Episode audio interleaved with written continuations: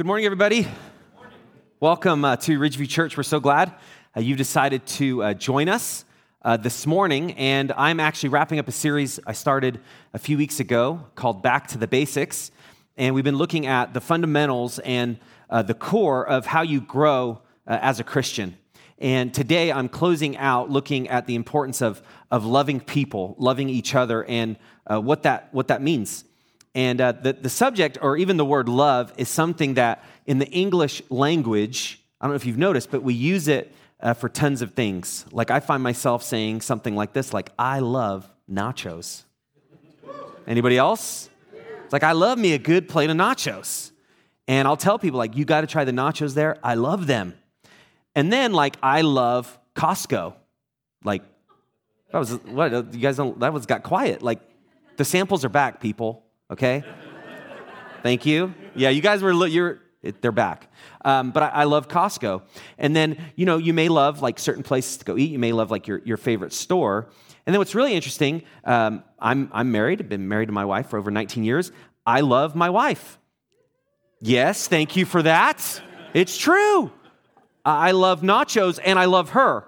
So what does that mean? Like, how do you, what, the same word, but obviously different meanings. I love my kids. I have three of them.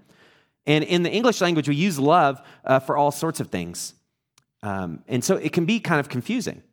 Uh, we also uh, listen to uh, music and people all the time have like a favorite love song.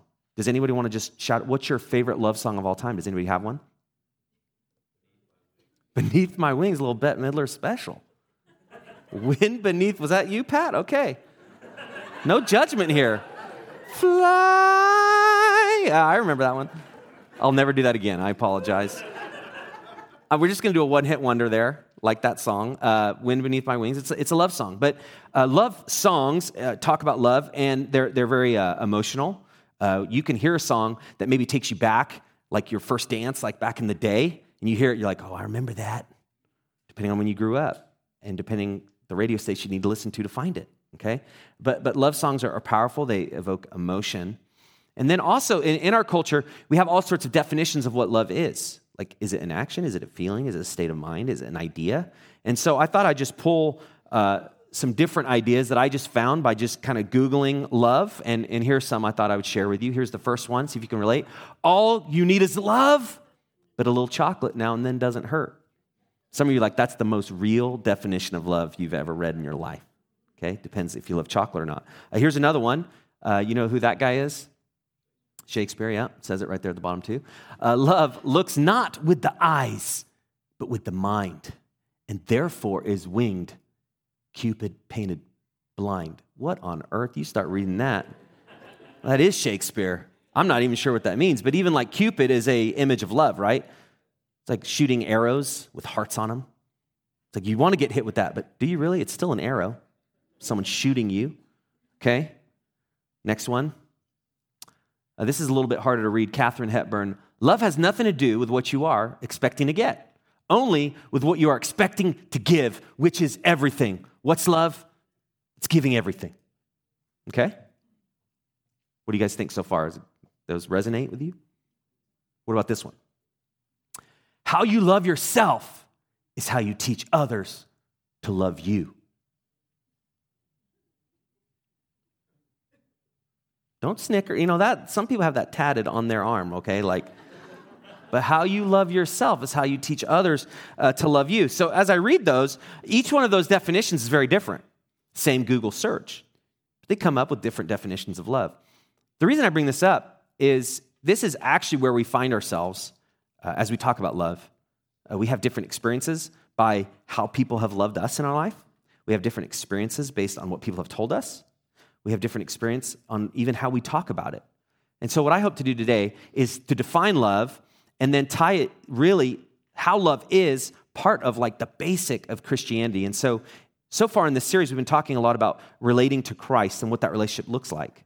And then we've talked about specific spiritual disciplines like prayer and reading the scripture. And then last week, memorizing verses and actually having them in your life so that you can use them as you face different things.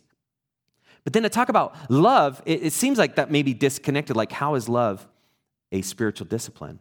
Well, it's not so much a spiritual discipline as it is actually defining what Christianity is all about. So I hope what to do is kind of like hone in on that definition and basically ask the question how do we become people that actually actually do this so kind of let's start with big picture ideas i love uh, what you find in the scripture is the most important expression uh, in the christian faith like again and again as you read the scripture you should be receiving a, a theme of, of love like you should see that theme come out and uh, galatians 5 6 uh, says this the only thing that counts is faith expressing itself through love. So faith is another word, kind of difficult to define. A lot of people use it.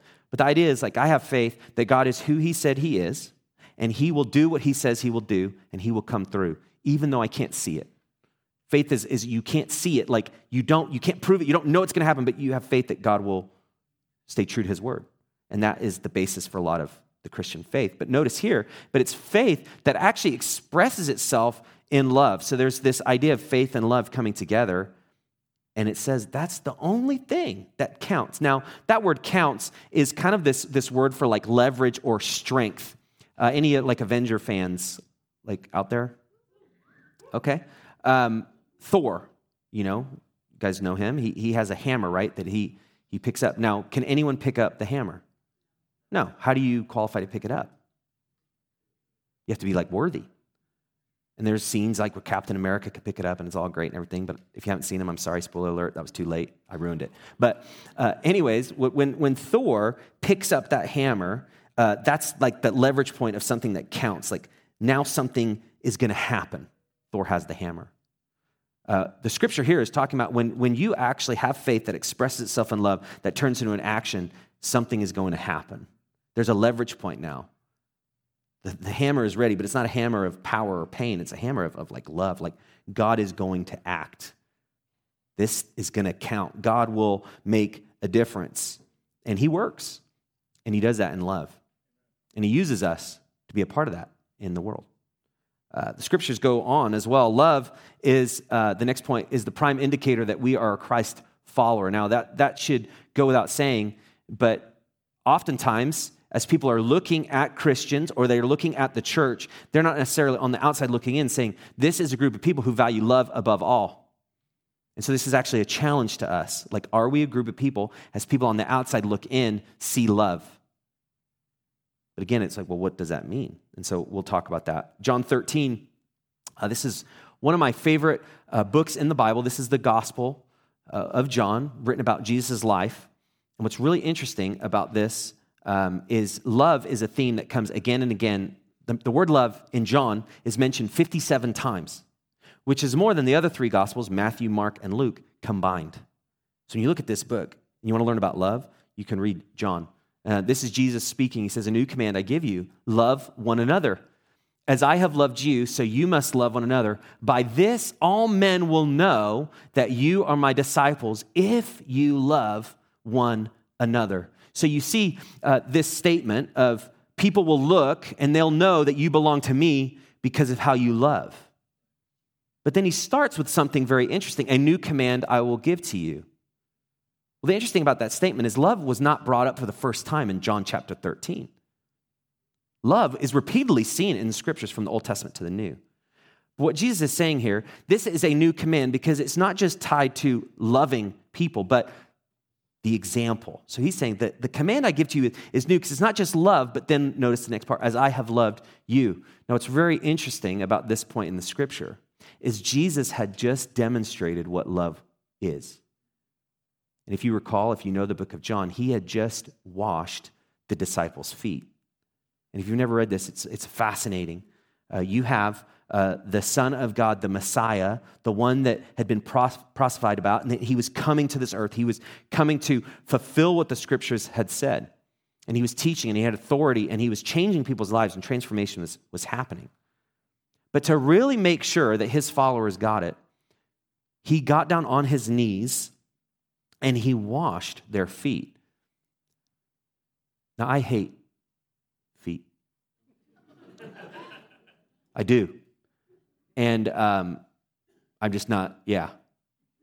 But in, in this day, I would have really hated feet because you didn't have closed shoes. So you were walking with sandals, and these aren't like high quality sandals, it's leather, and your, your feet would get blistered and messed up and then dirty. And so, a natural practice was when you would enter the home of somebody where you were staying, they would uh, pick the, like, the lowliest of the servants to do the lowliest job, which I can, like, that's right.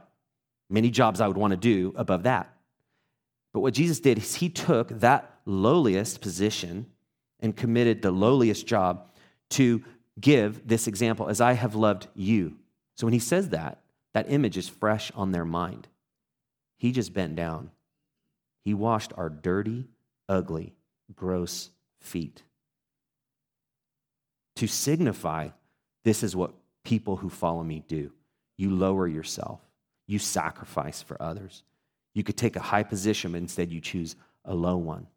So what he's saying is, is now you have a picture that you've never seen before because the Son of God has never come. But he's here now, and he just humbled himself in front of all of you. And as I have done, I want you to do as well. Now, if I were to ask you, you know, if we were going to have like, let's have a feet washing ceremony, how many of you would be like really excited about that? Based on what I've said, like this would be like my, my worst experience. But I think that's so fitting because it's the idea of it's like nobody would want to do it. It's not this prime job that you work yourself to. It's like you have to start at the bottom. And that Jesus is actually giving a signal like that's actually kind of what love is. You sacrifice and serve. You sacrifice and serve. If you're sacrificing for others, you're in the midst of what God's love is. When you serve others and put them in front of you, you're in the midst of what love is. And that is the path that Jesus wants us uh, to walk on continually. Uh, the, the word love here in this scripture, and again and again to define God's love, is the word agape. And I don't know if you've ever been to like a Christian wedding, but they use that word a lot because it's actually the best definition of God's love for us. And the meaning of agape uh, is this acting for another's highest good out of principle. And that means because it is right based on what God said, not necessarily with emotion. Now, imagine trying to write a love song from that. I don't really like you right now, but I love you. You guys want the album? I'm going to drop that next week. Um, but the idea of like acting out of principle goes against every sense of, of love that we have because you know why? Love is a feeling to, to most of us. And love in our culture is something that you fall into and out of. And we say things like, I just don't feel it anymore. But agape love is not based on emotion. It's like whether I feel like it or not, I'm going to sacrifice and I'm going to serve. Because if you wait for your feelings until you're ready to do something, you're going to be waiting a long time. What the Christian faith is, you actually make the right choice and faith is trusting that those feelings will come.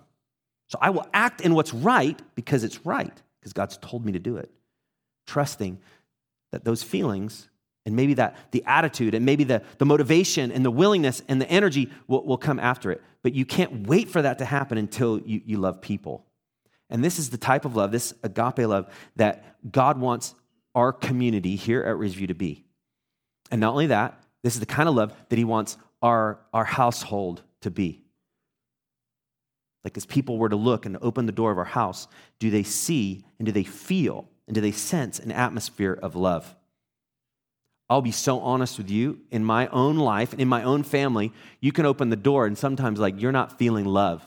Remember that old Lion King, Can You Feel the Love Tonight? Is that Lion King? Okay. We're going, we're going, throw, we're going all over the place, guys.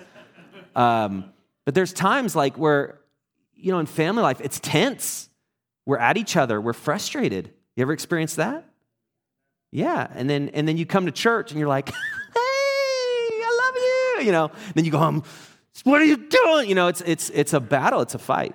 And, and it's very easy to fake it. And if love is a feeling, then you can also fake it as well. But you can't fake acting rightly in principle. You can't. It will catch up with you. And so the idea here is like, how does this actually become the type of person that, that I am? And then the kind of people that we become as we group together and, and commit to do this. So, when we're talking about loving people and back to the basics, this should be the thing as people come to Ridgeview and as they interact with us and as they come to our events and as we serve the city, like Cameron mentioned on the 30th, and as people come to groups and as people come to everything that we should do, there should be said, wow, these people actually love each other and, and they love me. They may not know what that is, and, but they care, they're attentive, they help, they serve, they sacrifice. They could describe love before they maybe use the word. But that's what we want uh, to be true of us. Uh, so, what I want to do for the rest of the time, and there's a lot of like specifics to this, I want to just give a picture of how can you love in specific ways. So, maybe what you want to do on the, the front end is, is define like what, what's love to you. And then in your own definition, what you think love is, like, does this match that? Then, what might be helpful as well, who in your life right now do you sense you need to actually love? Like, are there people where you realize, like, I have been distant, I've been withdrawn, I've been withholding love, I've been resenting, I've been bitter towards? Because oftentimes it's in the like the, the midst of the, the problems that we face, the muddiness and the awkwardness of those relationships, those are the things that God wants, like, this is where I want my love to, to be found. Like, this is where I want my love uh, to enter. So think my own definition, and then who? Like, who can I apply this to? So let's dig in. I'm going to not spend a ton of time uh, on each scripture, but I just want to give you like an overall thematic view. So, a new command I give to you, you know, follow my example. And Jesus uh, did these. Uh, let's dig in. How to put love into action. Number one, forgive wrongs. Uh, Proverbs 17 9 says this. It says, Whoever, put it up there on the screen if you see it. Whoever covers an offense seeks love, but he who repeats a matter separates close friends. The idea here is have you ever messed up and you knew you blew it, and then you make it right with the person, like you ask forgiveness, will you forgive me for doing that? But have you ever had somebody that after you have made it right, they keep bringing it up? That happens a lot in relationships. Maybe not all the time, but there's something that happens where it's like a trigger, like, well, I'm going to still bring, bring that up. Well, the idea of like when you uh, cover an offense, it's the idea of like there's a blemish there. And like, I'm not like a, I'm about to make a statement which I hope is self explanatory. I'm not like a makeup guy okay? But the idea of covering an offense is like you have a blemish and you cover it up, like so you can't see it. And it doesn't mean that the blemish is not there. And that's what forgiveness is. Forgiveness is not just, it never happened. Forgiveness is, it happened and it hurt. But I'm going to act like you can't see it anymore. And the, the way I forgive others, I'm not going to bring it up. So, one of the best things you can do for people that you want to love forgive them, and commit to God, like, I will not bring that up again. Because every time you bring up an offense that's been forgiven, it's like reopening the wound again and again and again. And the, the relationship actually can't move past it. And so when you cover an offense, you say, I forgive you. And even before they ask for it, you can forgive them before God. And if they ask for it, that can really restore the relationship. But you can cover up that wrong and then you, you drop it. Doesn't mean you forget. We've talked about this a lot. Uh, forgiveness, especially for things that have been done to you that, that are horrible or terrible, you don't just forget, but you make a decision. I make a decision. I will forgive them, and I'm not going to bring that up. And then what you do is you make a decision to forgive. You may spend years and years and years emotionally working through that. And that's what it is. You forgive in a decision and you make that decision before God. And then over time, you have to work through it. Sometimes it feels like we have to emotionally be fine before we can forgive. It's the same idea of love. You make the decision out of principle to forgive, and then you ask God to heal the wounds, and, and He will. Uh, the second, plan good uh, for people. So you forgive wrongs, and then you plan good for people. Proverbs 14 uh, says this do not those who plot evil go astray, but those who plan what is good find love and faithfulness. So here, uh, the Proverbs uh, usually create pictures for us, and they're pictures of like two different uh, kinds of people. And the first is those who plot evil. And in their evil, the idea is like they, they don't want good for people. Uh, they maybe hold a grudge, like you don't forget. You're going to make sure, like, you're keeping your eye on them. And the idea is uh, those who plot evil for people or want the worst for people spend all their time focused on that. And before they know it, they have not grown in a long time. You're plotting for others, and therefore your whole relationship and your life gets unraveled. And you see this in life again and again. People get so uh, wrapped up in what they want to do to other people, or comparison, or envy, or whatever it is, and, and they end up going astray. But then the, the picture of the other person is this but those who plan what is good find love and, and faithfulness. The idea of uh, planning here uh, another way is like to, to plot. Like you have a, a piece of land that you want good fruit to come from. And for good fruit to come, you have to plant good seeds. But for seeds to be able to get planted, the soil uh, needs to get uh, worked on. A lot of you guys live in Fontana, surrounding areas. Have you worked on the soil in our city? You guys know what I mean. It's terrible. It's terrible. I, I have more rocks than I have dirt if I dig a hole. And then I go to put it back, and the hole it still goes that far down because I've taken all the rocks out. My sprinkler is now underneath the surface. Sorry, guys, this, I just need to get this out a little bit. But the idea is, I can't just say, like, hey, I want to fix the soil, I want to fix my sprinklers, I want to plant something without plotting what that's going to take. And that means I need to remove a lot of rocks. And the idea here is for me to plan good for people, I need to think about how I can uh, bless them, we live in a time where, if I could be frank, most of us, all of us, think about ourselves the most. You notice that in conversations.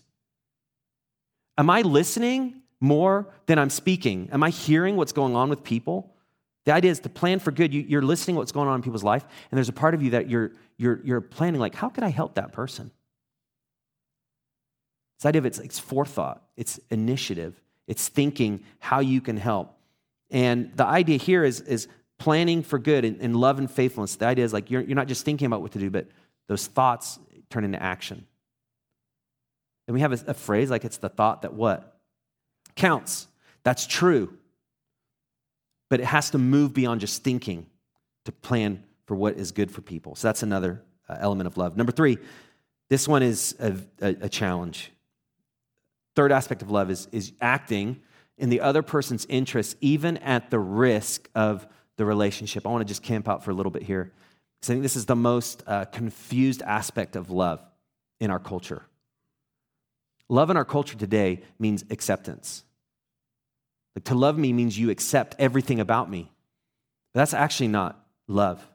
Because there's times where you may accept something of, of somebody, but it's, it's evil or it's wrong or they're harming themselves.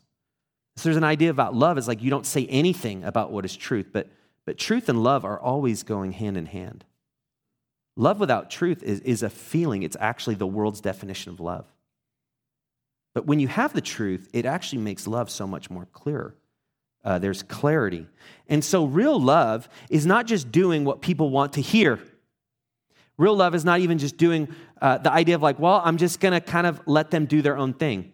That's true in, in many relationships, but there comes a time where if you really love somebody, there's times where you need to tell them the truth. And that truth has to be in love. They have to work together. That's a command. But notice what Proverbs 13 says, and this is specific uh, to parents, but the principle is the same. He who spares the rod hates his son, but he who loves him is careful to discipline him. I think the, the principle of parenting is very helpful in this aspect. The idea is if you love your kids, you do not love them by just letting them do whatever they want. Why? I've been a kid. Do you know how many ideas I've had that are absolutely terrible? But at the time, because I'm a kid, I thought they were amazing. Like, what if I never sleep again? Or shower? or eat a vegetable. Like, you know, like when you're a kid, that just seems like that's going to make sense. But you, you need to have parents that actually say, well, actually, that, that won't be good for you. that will be detrimental to you. That'll be bad for you. And part of the parenting like role with the kid is like helping them see that you know more than they do. So parents, discipline your kids. It's okay. You're their parents. I think we're in a time now where it's almost like disciplining is just something that's gone by the wayside. Well, here's the thing you're loving them if you're holding boundaries. This is how life works. This is how God intends a life to work. And the idea that he who loves him is careful, uh, it's this idea of like, I'm diligent in the discipline. I'm, I'm staying connected. I'm not withdrawn. And here's what happens if you're a parent, and you know this because it happens to me all the time. If your kids uh, go just off track and they get an attitude and they're defiant and they just are doing their own thing, what tends to happen is you pull away because it's easier, right? I'm just going to pull away because if I say something, it's like, wow, it's going to erupt. That's actually not what love is. That's a picture of like, you're just going to let them kind of go towards their own destruction. The older they are, the harder this is. So if you start younger and you hold the line and you secure the boundary and you say, This is God's role for you, this is God's best for you, you have to do the hard things according to what God says. And as you hold that line, and as you, as you discipline and you teach them the right way, they will become a different type of person. If you don't discipline them, they will become what the culture and the world says. That's not love. And so we have to stay engaged in parenting. So for me, uh, if your, your child rebels, like discipline them. They're rebelling against authority. And if they rebel against authority, their life is not going to go well. And that's part of honoring their parents. That's what the, the, the, word says honor your father and mother so it may go well with you. It's actually a sense of you have longer life if you honor your parents. Your parents, you know, as parents, like you, you should be respected. What's crazy as a parent is like you're telling them that. You should respect me. And that's absolutely right. They should. So, discipline for rebellion. Uh, if your kids uh, disrespect you, discipline them. If they badmouth you, if they talk bad about who you are and the role you play, like, you can't let that go. Because if they learn that disrespect is normal, they're going to do that their whole life. And oftentimes with my kids, I have a picture of like, am I parenting my daughter and my sons in a way that like their spouse will come up to me and say, thank you? Or will they come up to me and say, thanks a lot? That helps me. You got to think big picture. How am I creating a father that will raise kids? How am I creating a mother that will raise kids? How am I creating a church member that will participate in the ministry? It starts at home, it starts where no one looks. And then if your kid harms people, like they hurt people, they hit people, they bite people, discipline for that. I'm giving you permission. In fact, we need you to. All of us do. I was talking to a friend recently, a, phrase that he got uh, from somebody who's helping him in parenting, and the phrase is refuse to lose. If you really want to love your kids, refuse to lose. Don't let them outmaneuver and beat you. Not beat you like beat you, don't let them do that either, but get what they want. It's so easy to give them what they want because it makes life easier, but that's not love. That's enabling them. Proverbs 27 5. This is for those who don't even have kids. It says, An open rebuke is better than hidden love. The idea is if you really want to know what love is, somebody correcting you, telling you a pattern of your life that's damaging what the scripture says an open rebuke, somebody who corrects you, has taken more of a risk in love than somebody who just loves you and never says anything. Think about that. But we live in a time now, if somebody were to rebuke you, we would think that was the biggest offense somebody could do. How dare you say that about me? That's not biblical. Actually, they're loving you. They care enough to say something. And this is lost in our culture. What happens in our culture is we don't ever talk about what's going on. We don't talk about offenses, and we definitely talk, don't talk about correction. Here at Ridgeview, like one of our values is to give and receive scriptural correction. It's the idea like we all have blind spots and we can all get off track. We need to love each other enough to point that out. Not one time offenses, but patterns that can damage. What happens in our culture is people are damaging their life And instead of people talking to that person, they just talk to their friends about, did you see what they did? Can you believe what's happening? That's not love. That's actually gossip. We need to love. I told you I was going to talk about that one a little longer. Number four, uh, take initiative, uh, don't be passive. So forgive wrongs, plan good for people, act in the other person's interests. And then number four, oh, can you go back real quick? Take initiative, don't be passive. You can, uh, sorry. We're doing a little dance here. Uh, the scripture, uh, this is First John again. Uh, First John is also written by John, just like the Gospel of John, and that has a theme of love in it as well. But listen to this. See the initiative that God took with us. In this is love, not that we have loved God, but that He loved us and sent His Son to be the propitiation for our sins. Beloved, if God so loved us, we also ought to love one another. We love because He first loved us. This is why it's part of the basics. The only way we can love is because God loved. The scriptures define him as love. So, love is not a concept that the world has and we're trying to take back. Actually, it's here because of God himself. God is real and living, and love is on this earth and in our relationships because God created it. But notice, he was also the initiator. And you see that in the scripture. Not that we loved him, but that he loved us. And he sent his son. Again, the theme sacrifice and serve. He did it. He sacrificed, he served. God did that. Jesus did that. And God always initiates with us, He always takes that step of love. Uh, propitiation means averting the wrath of God by the offering of a gift. So when we've sinned, all of us, when we've lied, when we've rebelled, just like I described with, with our parents and with our kids, we do that with God. Like we want what we want, and we want it now. And what happens is, because of sin, the wrath of God is upon us. It's a force that's coming our way. Like we are guilty because of sin. Every single one of us, and every person on this whole entire earth. But when it talks about this love and the propitiation, it's this sense of the, the wrath of God is upon you, but Jesus came because God sent him in love.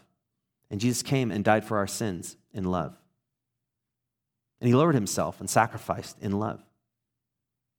And not only did he do that to set the example, he did that so that the wrath of God would come upon himself. And he sacrificed. And that's what love is. But we didn't just ask God to do that, he did it. He knew what we needed. And he did what was necessary to make it happen. And the picture of love, if you're a Christ follower, you always need to remember, like, just like God took the initiative with me, I need to take the initiative with others. I don't know about you and your relationships. Do you ever find like it feels like you're always the one that's moving towards people? Like I'm always the one that's checking on them. I'm always the one that makes it right when things are messed up. I'm asking for forgiveness first. Feel like I'm texting them. You ever find yourself like it feels like it's always one sided? If it's one sided, what you have going for you is you are taking initiative. And that's God's kind of love. Now, the kind of love that is in Scripture is something that's reciprocal. What is you take initiative with me, I take initiative with you. It should be happening because it's a command uh, to all of us. Uh, 1 Thessalonians 1 uh, describes this. It says, Remembering before our God and Father your work of faith and labor of love and steadfastness of hope in our Lord uh, Jesus Christ. The idea is love, described here as a labor of love, is hard work. Would you agree with that? Love is hard work. Thinking of yourself is not hard work. Doing what you want is not hard work. Considering your own schedule and your goals and your needs is not hard work. Considering others is very hard. So what the scripture is saying is like this is a, a labor of love. And here's what I've learned over the years is when I work hard at love and I have this labor of love, I'm now putting God an opportunity for him to work. And that's what happens. We work for love, and then when we work for love, God is saying, You are doing what I've commanded. And as you're working for love, I'm now going to come and I'm going to take that labor of love, this, this picture that you have, this, this masterpiece of love, and I'm just going to make this painting grander and more blessing to people. It's like he takes what we give him and he just multiplies it. He takes the sacrifice and he multiplies it. He takes the service and he multiplies this, and he always does this. But it comes as we have this labor of love, this commitment. Like, God, here I am. I, I want to help this person. I want to serve them. I want to take initiative. I want to follow up. And then he says, That's my way. And I'm going to take what you're doing and I'm going to make something even more beautiful. This is like teaming with God at its best. When you take initiative and you're not passive, God works. Two more. He works in these specific ways. You could take initiative. One, to build up others. Uh, 1 Corinthians 8 1, this should be a challenge to all of us. Knowledge puffs up, but love builds up. The idea is, especially if you've been in the church for the, like a while, if you like grew up in church, you have a lot of things that you know. And that can be helpful. The knowledge of God changes our life, how we see things, our perspective. But there comes a point where we can know too much and it's no longer helpful. The scriptures describe this as knowledge that puffs up. It's like pride. You know all the answers. The way that you deflate the puffiness of knowledge in our head is you put love into action. So the idea is are you doing and applying everything you've learned? If not, you need to be careful because it's just like your, your head is just being filled with ideas. But instead of that puffing up, you got to put those ideas uh, into action. Uh, for me, oftentimes, as I interact with people, I'm having to talk to myself as I'm talking to them. And that is, uh, if I really want to say something, I need to tell myself, like, do you really need to say it right now? Am I listening to that person? As I'm talking, am I trying to impress them with who I am and what I've done? Or am I listening to them? Am I getting into their world? Um, oftentimes, we want people to love us as we interact. And so we kind of show people all that we've done. Like, look what I've done. Aren't you impressed with that? We don't say that, but that's oftentimes what we do. But building up others is the sense of like, I don't need to show you anything. I don't need to prove myself at all. But I need to be present here. And I need to build you up. So, some ways that I do that, some things that I have to tell myself is how can I listen? Listening builds others up. We live in a time where people don't listen to each other at all. Everyone has something to say. We all have a statement. But become a type of person that loves people by listening. And then how can I encourage, as I'm listening, uh, how can I encourage them? If you're a type of person that looks for ways to tell people like they can do things, and you've seen God work in their life, or how they're a blessing to you, you will change people's lives. We don't encourage people.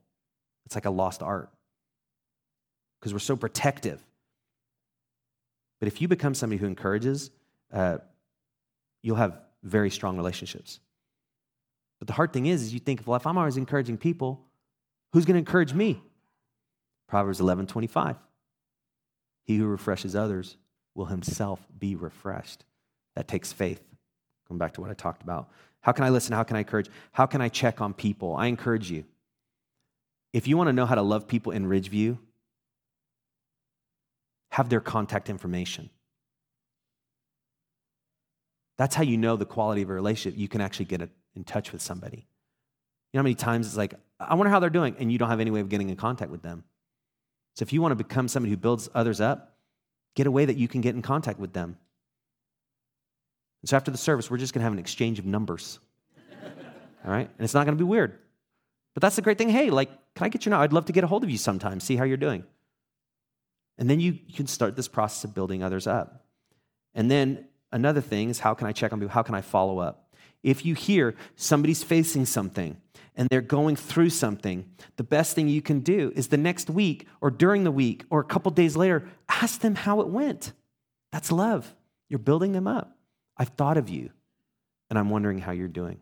This happens all the time. We think of people, but that thought, the planning, turns to action. Planning for people's good now can go to building them up. So listen, encourage, checking on people, and then follow up. And then finally, uh, meet practical needs. And this scripture is from 1 John as well. And it says, By this we know love, that he laid down his life for us. Again, service and sacrifice. And we ought to lay down our lives for the brothers. So now you see the extension. A new command I give to you that you love one another as I have loved you. Now in 1 John, you see it even more clearly. By this we know love, that he laid down his life for us. When Jesus talked about that in John 13, he had not yet even committed the greatest sacrifice ever. He hadn't died on the cross yet. So could you imagine now reading this where we are on that other side, and now we see he laid down his life for us. We ought to lay down our lives for the brothers. Like it's even hard to kind of understand that type of love. But it's the one where you, you sacrifice. Verse 17, but if anyone has the world's goods and sees his brother in need, yet closes his heart against him, how does God's love abide in him? Verse 18, little children, let us not love in word or talk but in deed and in truth. In our culture, there's a lot about talk is cheap. The scripture is kind of saying that in a lot of ways. Doesn't matter necessarily what you, what you say, it's what you do. But according to the scripture, it's actually what you say and what you do. It's both. You don't have to choose, you, you need to do it all. So, meet practical needs. What's happening in people's life? How, how can I help? what's happening in people's life. How can I rally around and get a group of people to help? That's what the church is. Like here at Ridgeview, we should have a Ridgeview moving company. If people move, we need to be there to help them. And that happens. And what happens is exactly what the scriptures say people will know that they are my disciples because they're not related and they have all these people helping them move. Why? That's the church, and that's love. When people are sick, they should be getting checked on. When people have babies, we should be making meals, which we do. But all of this stuff is because that's what love is it's meeting practical needs. Community is community because of that. It's because you're not alone. Do you know how many people are dying for this? They like just long for it and they're completely alone. They may have tons of friends, but their friends do not build them up. Their friends do not check on them. Their friends do not meet practical needs. It's dog eat dog. You do you, I do me. Stay out of each other's way.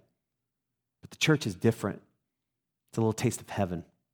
This is the kind of community that God wants us to be. And if you're wondering well, what that means, just start with you.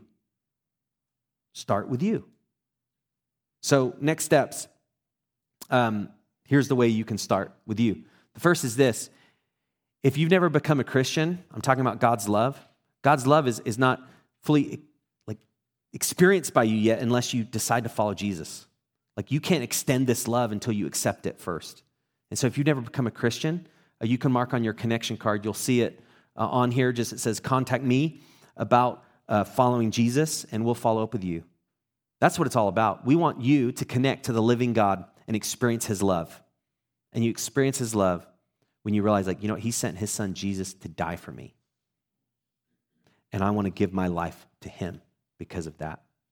And then God will use that, and, and that love will now become something you experience, and now you can extend uh, to others. Uh, the second one, uh, I need to put love into action by, I've just given you seven ideas. So just take a moment right now. Out of those seven,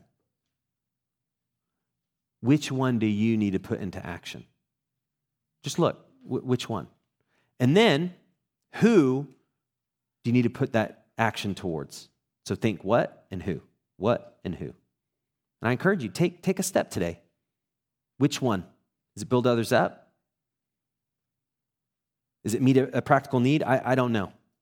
And then this third next step is if you'd like to just study the scriptures more, uh, we've provided like an extra handout.